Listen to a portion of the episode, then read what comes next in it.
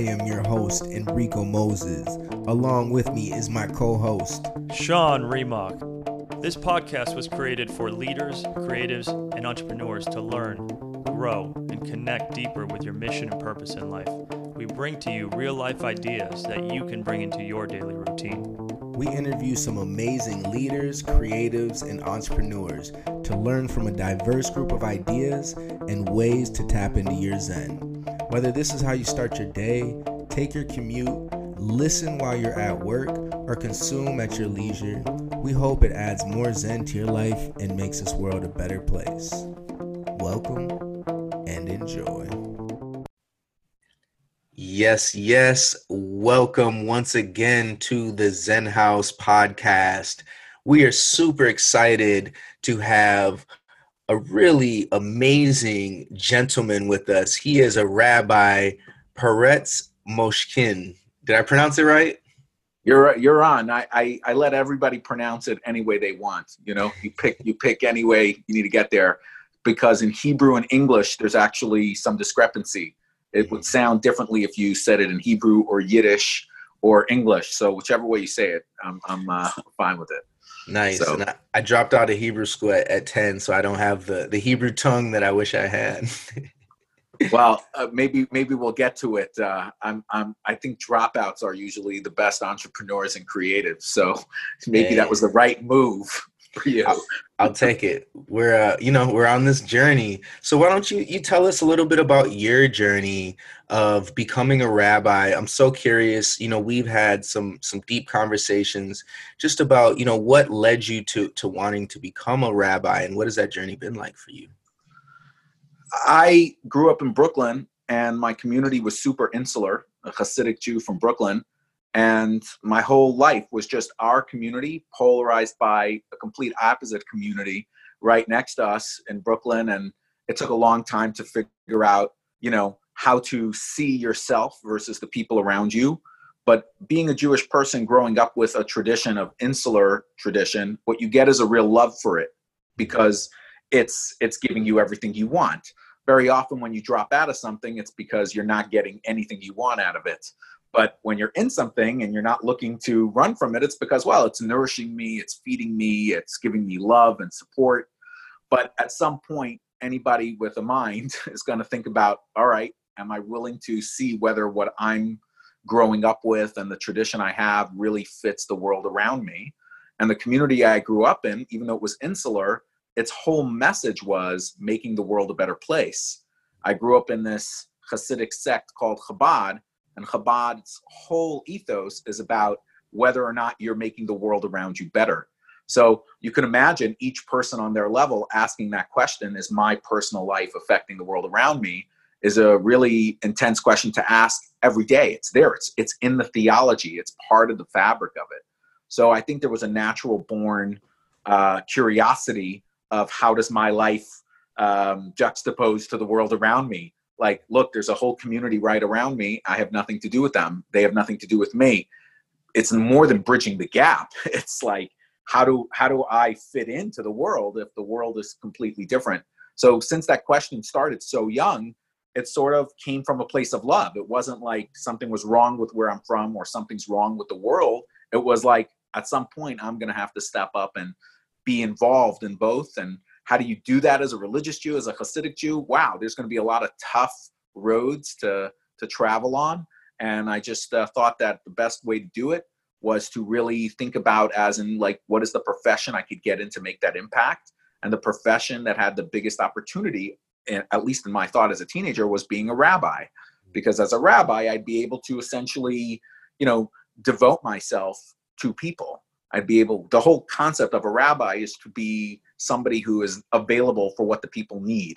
You know, most people think of rabbis as like synagogue professions, but at the core, a rabbi is merely I've been educated to help others guide them to get to where they want to get to be available for questions be available for like a passover style question every day of the week anytime mm-hmm. so i thought that was the right way to go about it mm-hmm. but you know took a it's been a long road from when i started that but certainly that's really where i initially got into it was seeing the community around me seeing the world around me and recognizing that if i wanted to be part of the world i'd have to find a way to bridge my community to the world and rabbi seemed to be the right way to do that mm-hmm. and uh, my dad was a businessman so he didn't see it as he didn't have to be a rabbi in order to do that he looked at it like every business deal is the is the day I make a good impression of what a Jew looks like, what a Hasidic Jew looks like.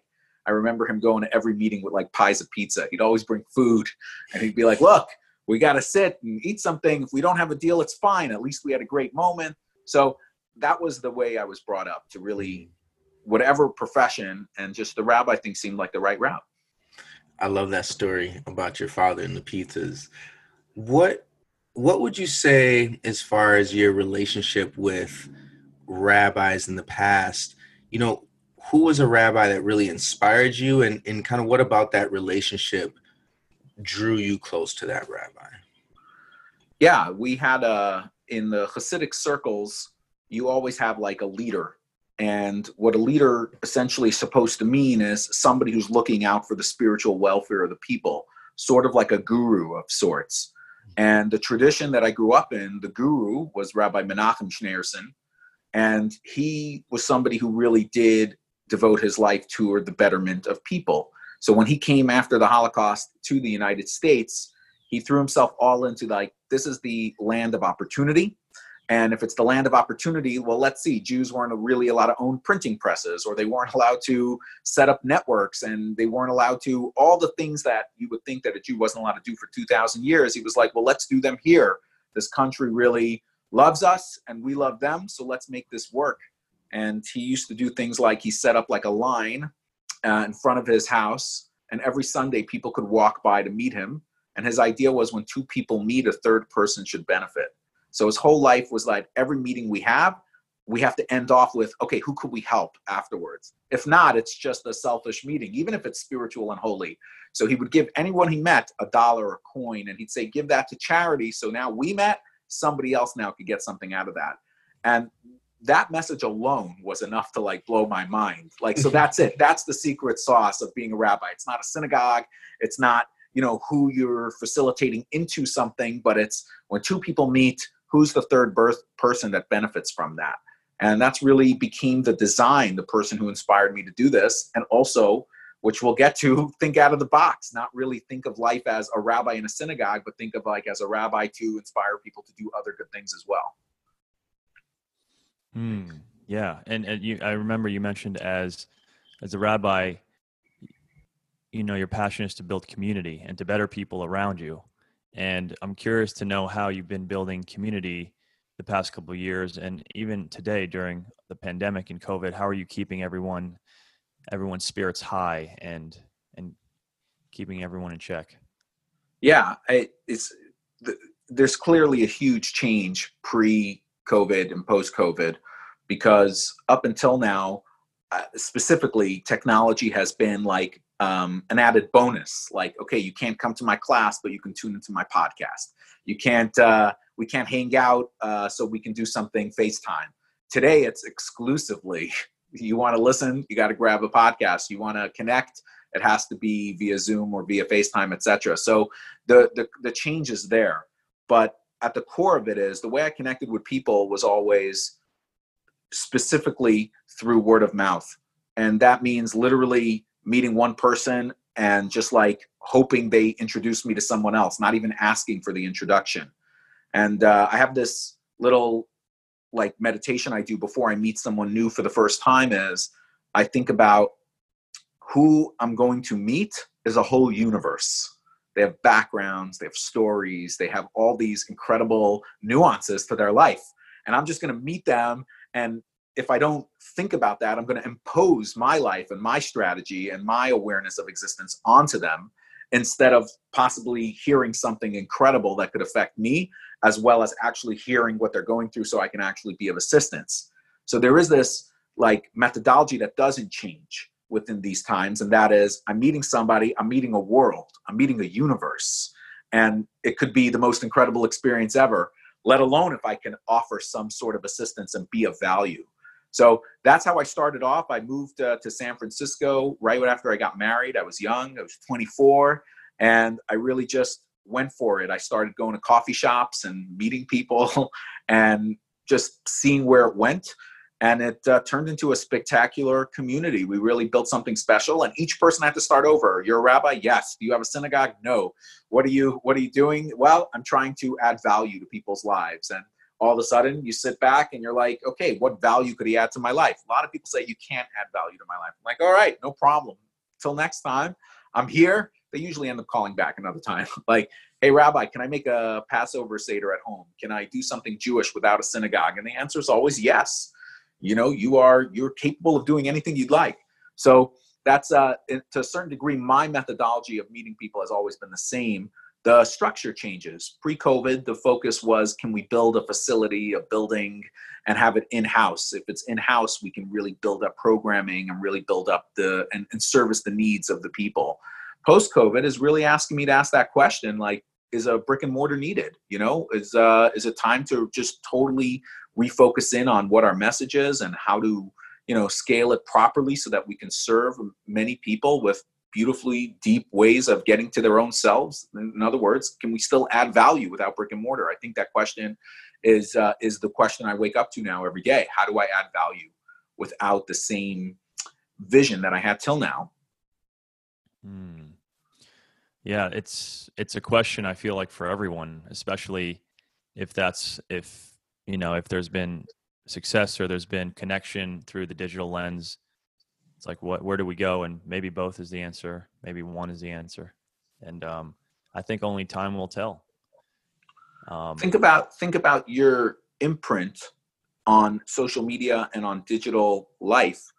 Till this era it's been it's been very much a supplement or another opportunity to get in. You know you don't have to go to a marketing agency. You could just try your luck with it.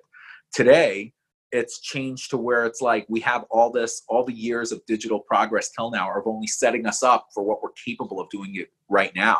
Look at us over here. Um, you know just being able to hang out with you guys is not is not it's not a supplement to anything. It's the meat now. It's the it's the center of what the relationship is.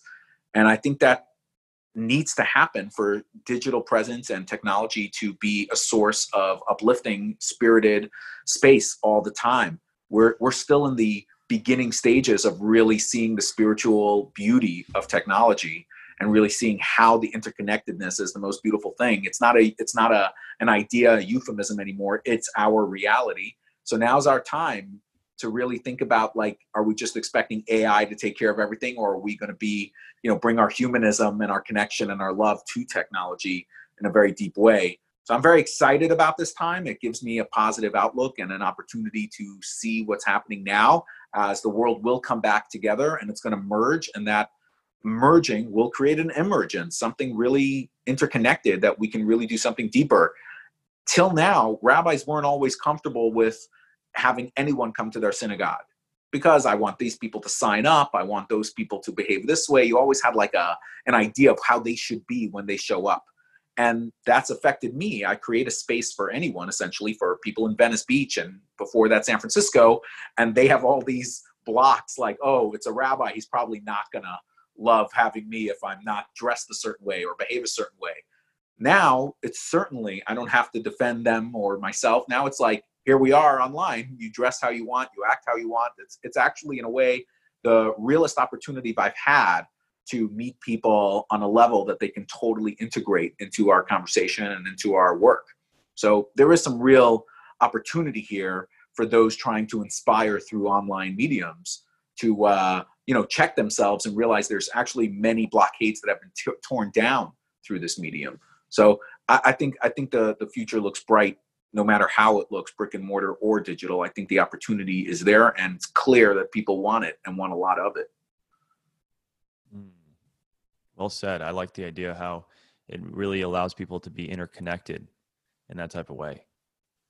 And um, I, you know, I'm actually I, I took a class recently on like Kabbalah and stuff, and they were talking about the positivity bias. I'm curious if if that's a subject that you're familiar with. Well, the the concept, especially when you use the term Kabbalah with positivity and optimism, is that your soul is a source of positive energy. The soul isn't really deterred by by the physical question of do I have enough or not. It's totally fine with itself. The whole idea of being a spiritual person is learning to be totally comfortable with your own existence and not trying to, you know, uh, level it up to what that person is or has and seeing yourself as a unique talent and that is here for a reason. I almost I, will go out on a limb and say you're handpicked to be here at this point. Like this is you were built for this time and this era. That's what really spirituality is. Think about the term spirit or spirituality. It's really something outside of yourself, right? It's like being spiritual is being able to see outside of yourself. There are selfish spiritual people but when Kabbalah is introduced, it's supposed to be about like, look, your whole talents, your skill set, your soul and body elements, your physical attraction, and your spiritual depth are all part of this harmony that is here to really affect your surroundings. And that's that's what I mean by uh, by by Kabbalah. Kabbalah is essentially a tradition of I'm here to give something over. Um, it's been passed on to me. Even if you have a difficult childhood in life and things that really get in your way, it's still been passed along to you and let's call it the cosmos or let's go crazy god trusts that you could be the one who makes the difference who breaks the cycle who uplifts something like there's a there's a great there's a great idea here of being spirited and being like like positive and as a way of life that is natural to yourself and when you're able to see that then you can feel the self-worth of i'm here because i can handle what's happening in my life and around me. So to me, positivity bias is, is really is really is really born in spiritual tradition because it's a methodology of that's what you're here for. You're here to fix and repair and develop and build on top of. It's like a natural entrepreneurial spirit is the soul. That's what it is. It's a natural entrepreneurial spirit, totally seeing the void of something and then having to go and fix it and add value to it. Yeah, I think we can you know we can live our lives in one way and maybe start to identify ourselves as based off what we do or what we attach ourselves to or what other people think of us or what type of you know wealth or recognition we we aim for but when we start to shed the onions and start to become a human being not a human doing there's more mm-hmm. of this mm. atmosphere of you know a spiritual um, awakening and the sense of this is what I'm really here to do and I'm connecting and tapping into that inner inner spirit and you know what are what are what are ways to to really to notice that and to really be in tune with yourself that that have really kind of worked for you and the and the community that you know you bring in well i i love that question because I think that's the question that you have to answer, but also have to re ask again. You have to keep asking that question to really figure out what it's really asking. It's like a way of life to ask that question of what am I here to really try to go after and accomplish. Um, one of the simple methodologies I incorporate personally and then advise for those who are interested is to add always an action to my meditation. That when I like spend some time thinking deeply about what I'm here for, what I'm trying to accomplish. Even in the micro, I then go ahead and attach it to an action oriented idea or thing. So whether it's a phone call to somebody or whether it's an actual form of action, it's sort of like bringing the spiritual and deep intention that has and that I have that flows within me to the world. I think we we're in a great culture of meditating, of thinking deeply. Almost everybody I know in my areas of work, San Francisco and Venice Beach, etc., Los Angeles, we agree on a lot. We do. We agree on many, many things. But how we bring our beliefs and our ideas and our feelings and our spirituality to action has some discrepancy. And I think the easiest way to do it is well, first just start doing an action all the time. And realize that the hardest thing is to bring our inside to the outside, you know, our inward appreciation and zen and and and being aligned with what we're all about. Bringing that to the physical world is where the battlefield is. And when do you do that? When do you protest? When do you go out and and and and yell on top of your lungs and when do you just call a friend and and uh, shop at a better location costs you a few extra bucks, but you're trying to, you know, be local. All every idea you have starts from a spiritual space inside. The body itself has no real need for you to be a part of of, of civil action unless you think it's like uh, good for your survival. You know, real change and real growth and real spirit comes from the inside. Where you're like, okay, I'm going to bridge my yearnings and my feelings and my desires for the world. I'm going to bridge that to an action to the world outside. And if you, I did that with all my meditations, my life would slowly change because I wouldn't just meditate in the morning to feel good and then go out of the house. I'd meditate to feel good. And then I like, okay, what did I do with that feeling? Did I give it to somebody else? Did I apply it to a specific act? So to me, the, the, the alignment of self is connected to the application of what you can do and give out there. So that's that's the main methodology. That's the beginning, I think, of Judaism. All of Judaism is ritual related, and the rituals that are are all about meditation to action, all about bringing the spiritual into the physical. That's the primary goal of Judaism is bringing the spirituality into your physical world so it can grow and be better. I love that. And and with that essence, you know, you you grew up in Brooklyn and Brooklyn is also well known for having a large black population, a large Jewish population. And so I'm, I'm curious, you know, in my research of uh, the history of this country, the Jewish and black relationship has always been pretty close as far as helping each other progress together. And I'm curious as far as a message to Jewish people and a message to black people how can we both continue to come together in these times um, because there is still a separation as far as how we all feel about this country and possibly how people have been treated. Um, so i know there's sometimes we're on the opposite side of the spectrum because i'm also a, a jewish black man for the audience of just how can we come together in these times? Growing up in brooklyn I really did not have a taste of black culture around me. I only saw it from the outside. You know, I saw the I saw the music, I saw and I'm saying seeing because I wasn't hearing the music. It wasn't in my headphones, but it was it was in the cars, it was around, so I knew all the music that was around. I saw the culture was a big NBA culture in Brooklyn, you know, big Knicks culture. So there was there was an idea of like basketball and rap represented the culture. So I didn't really have an inlet into the culture. Was when I was a teenager, I started having a much deeper connection to my neighbors because my mother started working at the local community board, which was run by some awesome people and and uh, of the black community, and that was the perfect meeting ground. My mother working there, I'm getting to be a part of that, and uh, and I would say somewhat sadly, the my community didn't fully even take in the message of their own Rebbe. You asked who my mentor was, and said it was Rabbi Schneerson. Rabbi Schneerson's line was filled with people, the you know, from from all communities. Anybody who was welcome. And every time a black person came on his line, he was like, "We are not two people coming together. We're the same humanity, and this is what we're about." There's beautiful videos on it and beautiful connections to it. All very natural stuff in the 80s and 90s.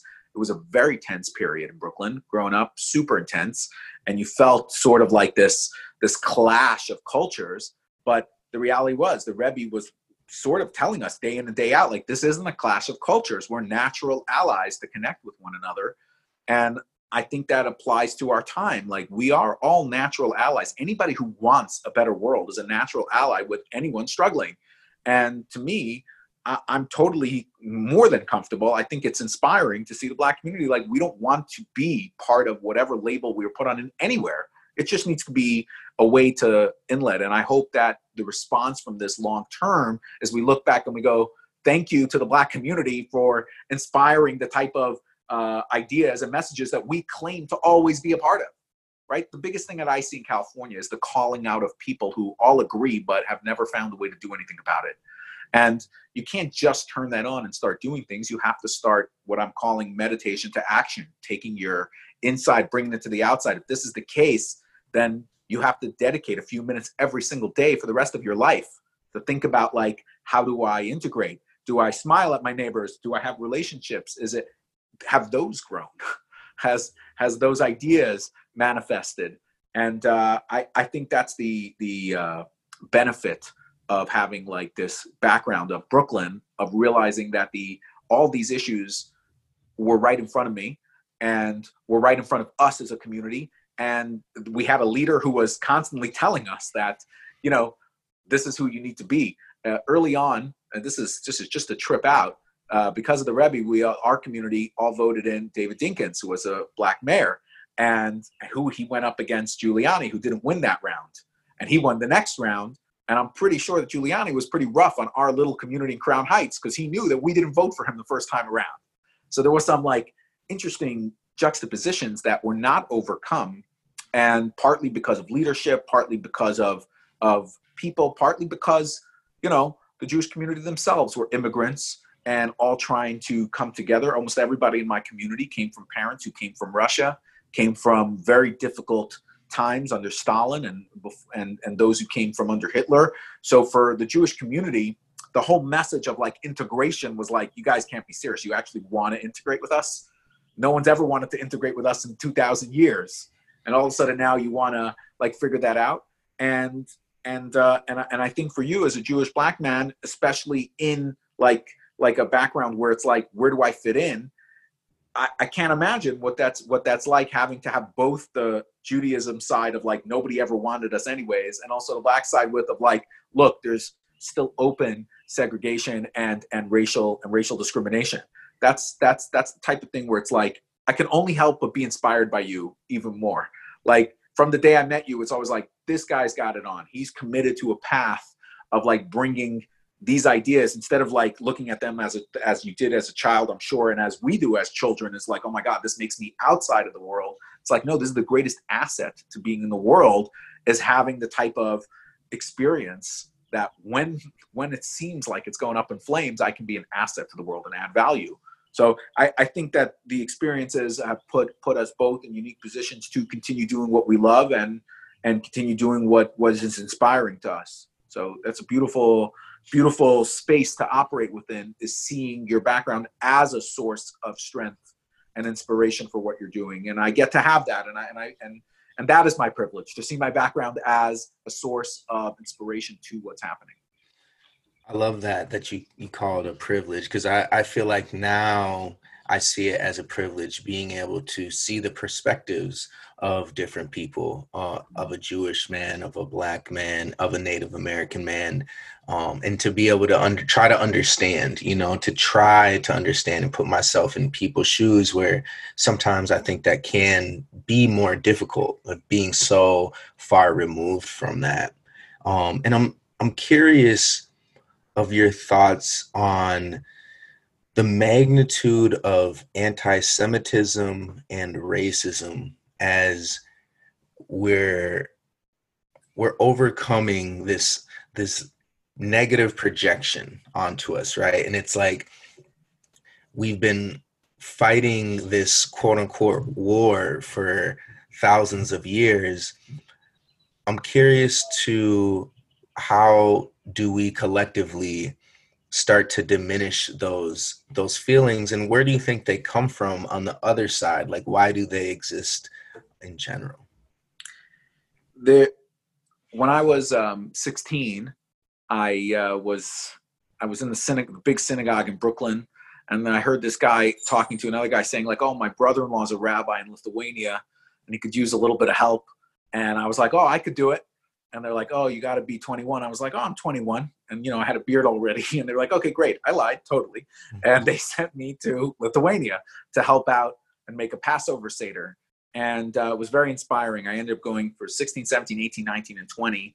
Every holiday that I can get out, I went out. Every single one to another place in Europe or Russia, etc. I got to really travel the world and i found tremendous amount of anti-semitism wherever i went and i found tremendous amount of love and connection everywhere i went. And the intensity of it was that it, it what i brought what i brought back with me to brooklyn was was that this that we were going through was a microcosm of what human beings were going through. That every human being is going through this microcosm no matter where you are no matter how insulated you are no matter how loving you are is between the life and the community and the comforts of what you have or lack thereof versus the world that you see and the lens that you have and how that integrates. There really is no uh, um, other way of seeing it. Even within the micro Jewish community, there's there's where I'm from. There's people of different backgrounds. You know, you move to LA, there's a huge Iranian community. You you go to Israel, there's an Ethiopian community. Wherever you go, and everyone has beautiful stories, and everyone has integrate integrating stories that are difficult to hear, and cause you to really rethink what you're up to. So we're we're at a time where we have the opportunity to go even deeper with this, and for this not to be like just several do-gooders out there trying to make this happen. In a way, it's so beautiful that it leaves the arena of just all oh, rabbis are at the forefront or uh, or leaders are at the forefront. No, this is now for America. America's kind of like the like I'm, I'm a I love America, but I love America because it, it is a mouthpiece. When you say something, the whole world seems to like hear and you, people say well that's naive. You go random places in the middle of the world and, and they don't understand. Yeah they don't understand america but they may understand coca-cola. They, they don't understand you know usa and never heard of anything but they understand that there's a freedom. There's a there's a place that's different. Each place you go to the farthest places of earth that i've showed up in have an american concept that's infiltrated their minds. And the american concept that infiltrates began with a dream that has not been fulfilled yet a dream of seeing every person as a soul and not as a body. If you see it as a body, then we have a lot of questions about about whether or not we all need to be here. Does everybody is everybody worth it? But if it's a soul, then it's beyond human manufacturing ideas. Then every soul has a part to play and a unique, creative way of expressing itself. So I'm I'm really like stuck on that. This is this is the time that we've been waiting for, not the time of a people. The time we've been waiting for to really take all of our sentiments and like see all right does it fit into the world today? And if it doesn't ask yourself why and what you can really achieve by growing one way or the other. So there's some real deep things to really unpack for each person today and uh, i think that's where my job and work is really going to flourish right now. Yeah i think there's two parts to this but the idea of like you know during covid and this is an opportunity for many to to take a step back and to take a breath and to see what's working, what's not working, what's serving you or what's not serving you. And it's like, you know, despite the hardships and the casualties, how can we use this time? You know, how have you noticed this time to be uh, an opportunity and a blessing to elevate ourselves, empower ourselves, in the last like 20 years, it feels like every year there's been another issue to unpack. Like, uh, you know, just across the board, there's been hot button issues year after year after year. To me, COVID has brought the collective together. Even before the last couple weeks, COVID brought like it all to a halt. Like, there are massive collective issues that we have not worked on for so long. And now we have to just think of ourselves and, and sort of sit with it.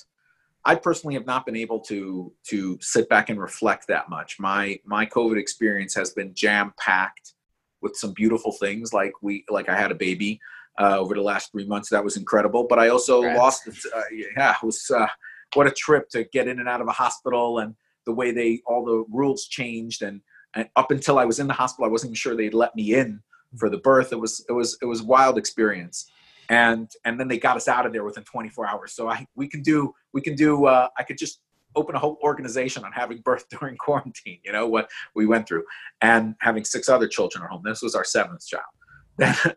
The other side of it is is that i lost a sibling. I i lost my sister only a year older than i am and and she was ill and covid certainly finished her off not being able to to to get the medical treatment uh, as easily and all the difficulties around that and not being able to go to her funeral and and and not being able to mourn with my family was devastating. So i feel like my whole covid experience has been like deepening my experience as a human being in this world in ways that i you know that are totally outside of me. Think about the outside pressure to squeeze out of me the best version of me. Otherwise i just give up. Like i can't handle all this. I I can't live my life. There's no schedule. There's no way to to really take it in. So I, I I've seen COVID as, from personal perspective, as galvanized by all these crazy deep experiences, and now I have all this energy to give out to the world.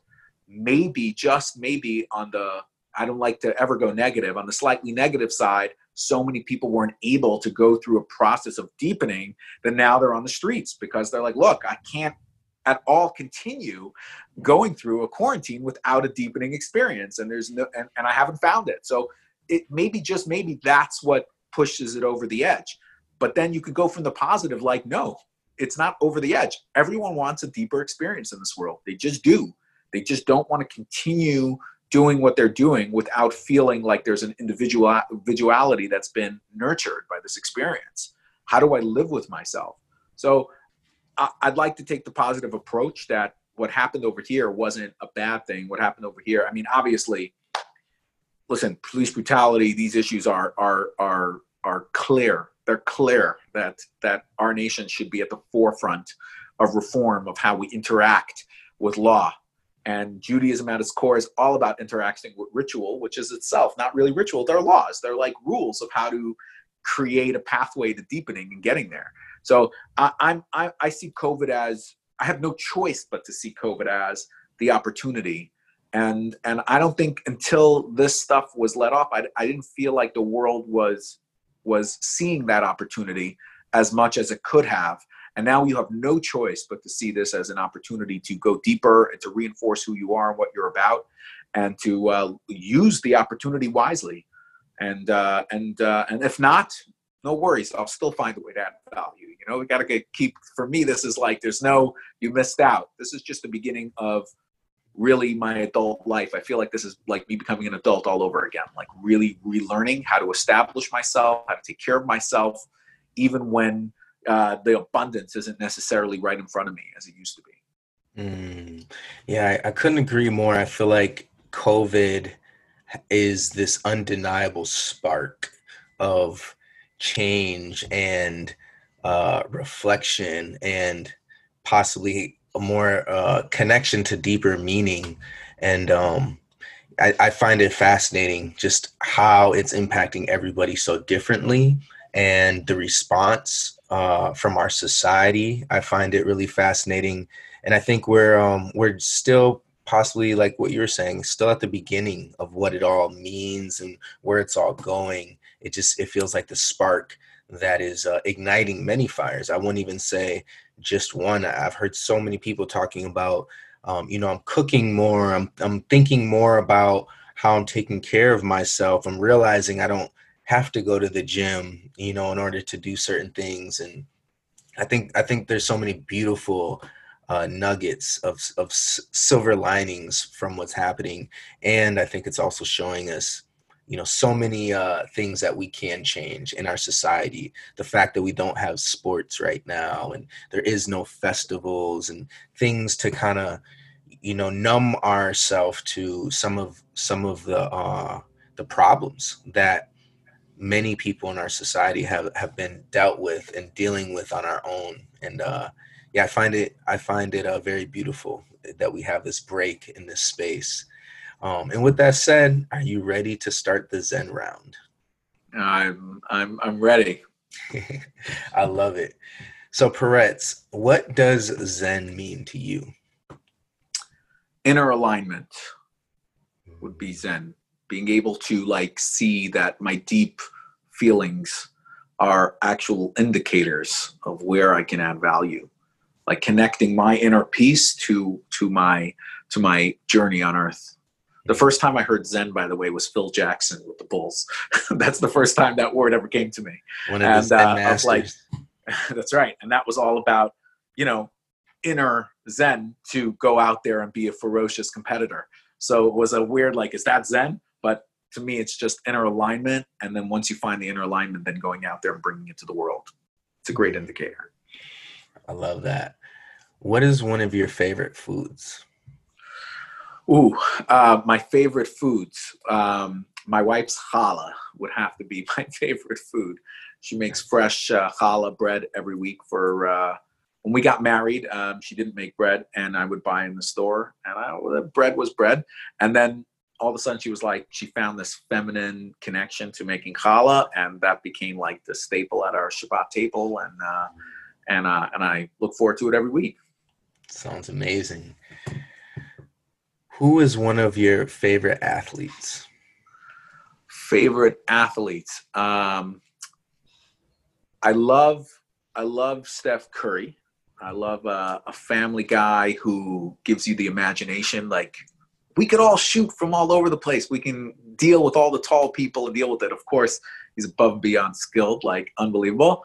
And I like uh, Victor Oladipo a lot because uh, this guy, you know, is trying to become uh, a superstar and is always like seems to have to overcome an injury or small market or secondary throw in.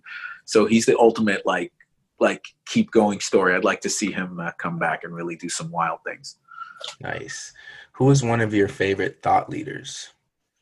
Uh, when it comes to leadership in general, I really defer to Rabbi Menachem Schneerson. I, I loved that he created a network that pretty much anyone who wanted could fit into it. There was no, you have to like graduate to become this. His whole life was like, you know, one letter, teach that one letter. That becomes now your occupation. In other words, like you don't have to find something new in order to become a leader. You just have to see that leadership is taking responsibility. And he gave that gift to us and it's my job to give that to the world. I'm trying to do that in my own way. So mm. when it comes to leadership, that's really what uh, what inspires me. Nice. What is now, what is a book that you feel like is helpful for people to read? Hmm.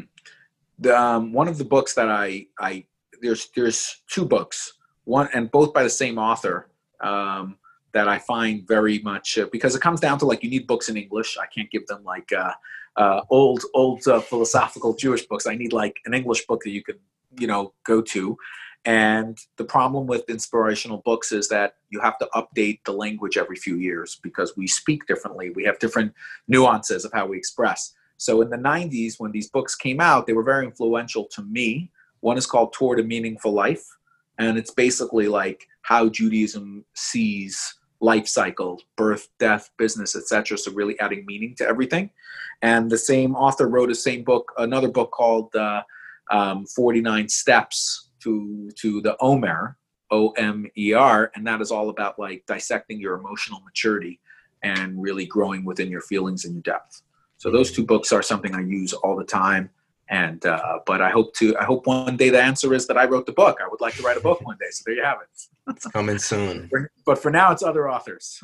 Nice. What is one thing that you're doing that you should do less of? Do less of. Um, consuming uh, entertainment on my phone. I could always do less of that. Um, it's so easy to watch something and to uh, and to be up to date on a show because it's just sitting on your phone and all your devices. But uh, lately, I've been trying to take off the apps so that I can. It could be just a little harder for me to to consume what's out there. Smart move. What's one thing you're doing that you should be doing more of? Um, my morning routine with a baby and with the kids has been a little little bit you know taken out of my reach. So i find morning routines to be very important to to that. So what i need to do is i know what i need to do because i'm a father of seven. I need to make it a night routine. That's when i have it. Switch up. So i think uh, covid has not allowed me to with everything i've gone through to really do that but that's what i really want to do is have a much better nighttime routine. What is one of the best pieces of advice that you've ever got my dad has this line that he gave me that was always very important to me, and that was after figuring out and weighing the options, do what you think is best. And it sounds simple, but when you're a kid, it's very hard to know what's best. But as I gotten older, I found that like if I do the way I thought it's supposed to be done, even if I was wrong, I'd have the experience now to make a better decision the next time. And if I was right, I didn't have to like uh, I got to I got to build on something. So really learning to to take his message of like look to yourself for inspiration as well is not something that always comes natural. You oftentimes look I got to find a leader or somebody out there, but learning to look within as a source of inspiration has become like something that I that that I appreciate that advice more and more as the years mm-hmm. go on. Mm, I love that. How can people get a hold of you if they want to get in contact with you and find out more about what you're up to? Uh, make myself available on Instagram. On yeah, I put out podcasts. Uh, keep it all at Rabbi Peretz. Keep it simple. And uh, or people email me. I, am pretty much available on any medium that uh, comes comes around, and if it's missing, then I go in there too. You know, I can't say I'm doing TikTok yet, but you know, uh, but uh, I, am certainly on social media on Instagram and Facebook and um, and email, etc. and and podcasts and and I just like to find any medium of connection is, mm-hmm. is inspiring to me. Nice. We'll put those out in the description. And what is the last piece of wisdom that you want to leave with our audience? Be be certain that everything that you're attracted to is part of the indicators of what you're here for. We often think that when I'm attracted to something that's not good for me, that the only way to handle that is to run away from it or cut it out or turn it into the devil. In other words, like I have to make something look really evil so I can get away from it. And the reality is, what you have to realize is that your attraction to it is an indicator that you have attraction to something very deep. And maybe if it was just aligned a little bit to just a tiny other direction, you would you would totally grow from that experience. And it fits across the board. You're in a committed relationship and you're like attracted to other people. Realize the attraction to other people is really because you may not be giving everything to this relationship. So all the energy you have is starting to seep out in other areas. You know, you really you really want to eat certain foods, they're not good for you. Maybe it's an indicator that you should be cooking more and you need to be more involved in your preparation. But we're we're very we we paint the world too easily as good and evil instead of like where do i fit into each and every part of this so that's really the the the biggest thing I, I I try to impart on people is Judaism is your roots, it's your background. Let's say for Jewish people, so you if you don't see that as a source of inspiration, well, that's actually not a bad thing. It's because the Judaism that you know is not inspiring you. Mm. So you know, go out and find, go out and find and dig. That's the journey of itself. So there's a great journey to be had instead of just categorizing something as good or bad. Love it. And what is your blessing that you want to give to the world? Well, the gift of blessing is a blessing itself. Blessing means to draw in. You walk around, you breathe, everything that you breathe comes into you, whether it's good air or bad air, it all comes in.